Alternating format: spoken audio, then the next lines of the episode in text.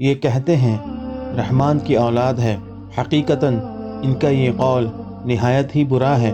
بہت ممکن ہے کہ اس سے آسمان پھٹ جائے، زمین شک ہو جائے، پہاڑ چورا چورا ہو جائیں کہ یہ رحمان کی اولاد ٹھہرا رہے ہیں۔ حالانکہ اللہ کو یہ کسی طرح لائق ہی نہیں۔ زمین و آسمان کی کل مخلوق اس کی غلام ہیں سب اس کے شمار میں ہیں اور گنتی میں اور ایک ایک اس کے سامنے قیامت کے دن تنہا پیش ہونے والا ہے۔ الحمد للہ رب العالمین، والصلاة والسلام على نبینا محمد، خاتم الانبیاء و سید المرسلین وعلى آلہ وصحبہ اجمعین، اما بعد۔ رب شرح لی صدری ویسر لی امری وحلل عقدة من لسانی افقہ قولی۔ السلام علیکم ورحمۃ اللہ وبرکاتہ۔ میں محمد عامر، سورہ بنی اسرائیل کی تفسیر کی سیریز لے کر حاضر ہو چکا ہوں۔ انشاءاللہ، آج آیت نمبر چالیس کی تفسیر ہم پڑھیں گے۔ آئیے اس تفسیر کی شروعات کرتے ہیں تلاوت کلام پاک سے۔ اعوذ باللہ من الشیطان الرجیم۔ بسم اللہ الرحمن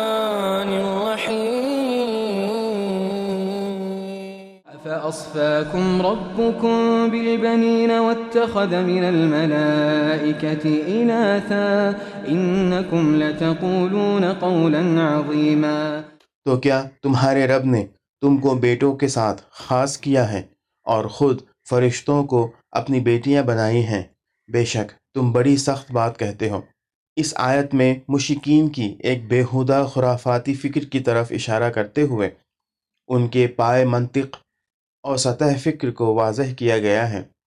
ان میں سے لوگ یہ عقیدہ رکھتے تھے کہ فرشتے خدا کی بیٹیاں ہیں، حالانکہ خود بیٹی کا نام سن کر شرم محسوس کرتے تھے۔ اور اپنے گھر میں اس کی ولادت کو بدبختی کا باعث خیال کرتے تھے۔ قرآن مجید خود انہی کی منطق کی زبان میں انہیں جواب دیتا ہے، کیا تمہارے پروردگار نے بیٹے صرف تمہارے حصے میں دیے ہیں؟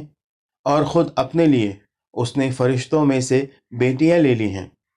فَأَصْفَاكُمْ رَبُّكُمْ بِالْبَنِينَ وَاتَّخَذَ مِنَ الْمَلَائِكَةِ إِنَاثًا۔ اس میں شک نہیں کہ بیٹیاں بھی بیٹوں کی طرح نعمت الہی ہیں اور انسانی قدر و قیمت کے لحاظ سے ان میں کوئی فرق نہیں۔ اصولی طور پر انسانی نسل کو باقی رکھنے کے لیے ان دونوں میں سے کسی ایک کے بغیر ممکن نہیں۔ لہٰذا زمانۂ جاہلیت میں لڑکیوں کو جو حقارت کی نظر سے دیکھا جاتا تھا، وہ بیہودہ فضول اور خرافاتی فکر تھی۔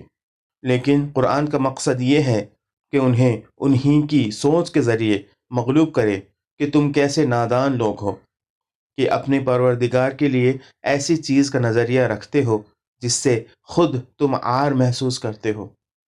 اس کے بعد آیت کے آخر میں ایک قاطع اور یقینی حکم کی صورت میں فرمایا گیا ہے، تم بہت بڑی، تم بہت بڑی اور کفر آمیز بات کرتے ہو۔ انکم لتقولون قولا عظیما۔ ایسی بات جو کسی اچھی سوچ سے مناسبت نہیں رکھتی اور کئی حوالوں سے بے بنیاد ہے۔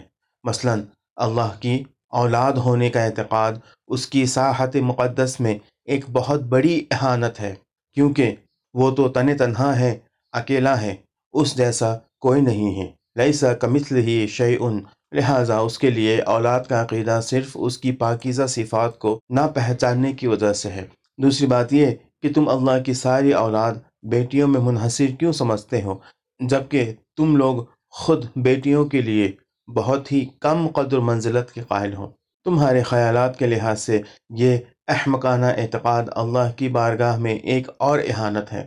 تیسری مثال، ان تمام باتوں سے قطع نظر یہ عقیدہ اللہ تعالیٰ کے فرشتوں کے مقام کی بھی توہین ہے، جبکہ وہ فرمان حق پر قائم ہیں اور مقرب بارگاہ الہی ہیں۔ ان امور کی جانب توجہ سے اچھی طرح واضح ہو جاتا ہے کہ یہ بات ایک بہت بڑی بات ہے۔ واقعات سے، انحراف کے لحاظ سے بڑی ہے کہ تم معصوم بیٹیوں کی تحقیر و تزلیل کرتے ہو اور ان کے احترام میں کمی کرتے ہو۔ آج کے لیے اتنا ہی۔ اللہ رب العزت سے دعا ہے کہ اللہ تعالی ہمیں بھی بیٹوں اور بیٹیوں میں فرق نہ کرنے اور ان پرورش اما حق کرنے کی توفیق عطا فرمائے۔ آمین۔ وآخر دعوانا ان الحمد للہ رب العالمین۔ السلام علیکم ورحمۃ اللہ وبرکاتہ۔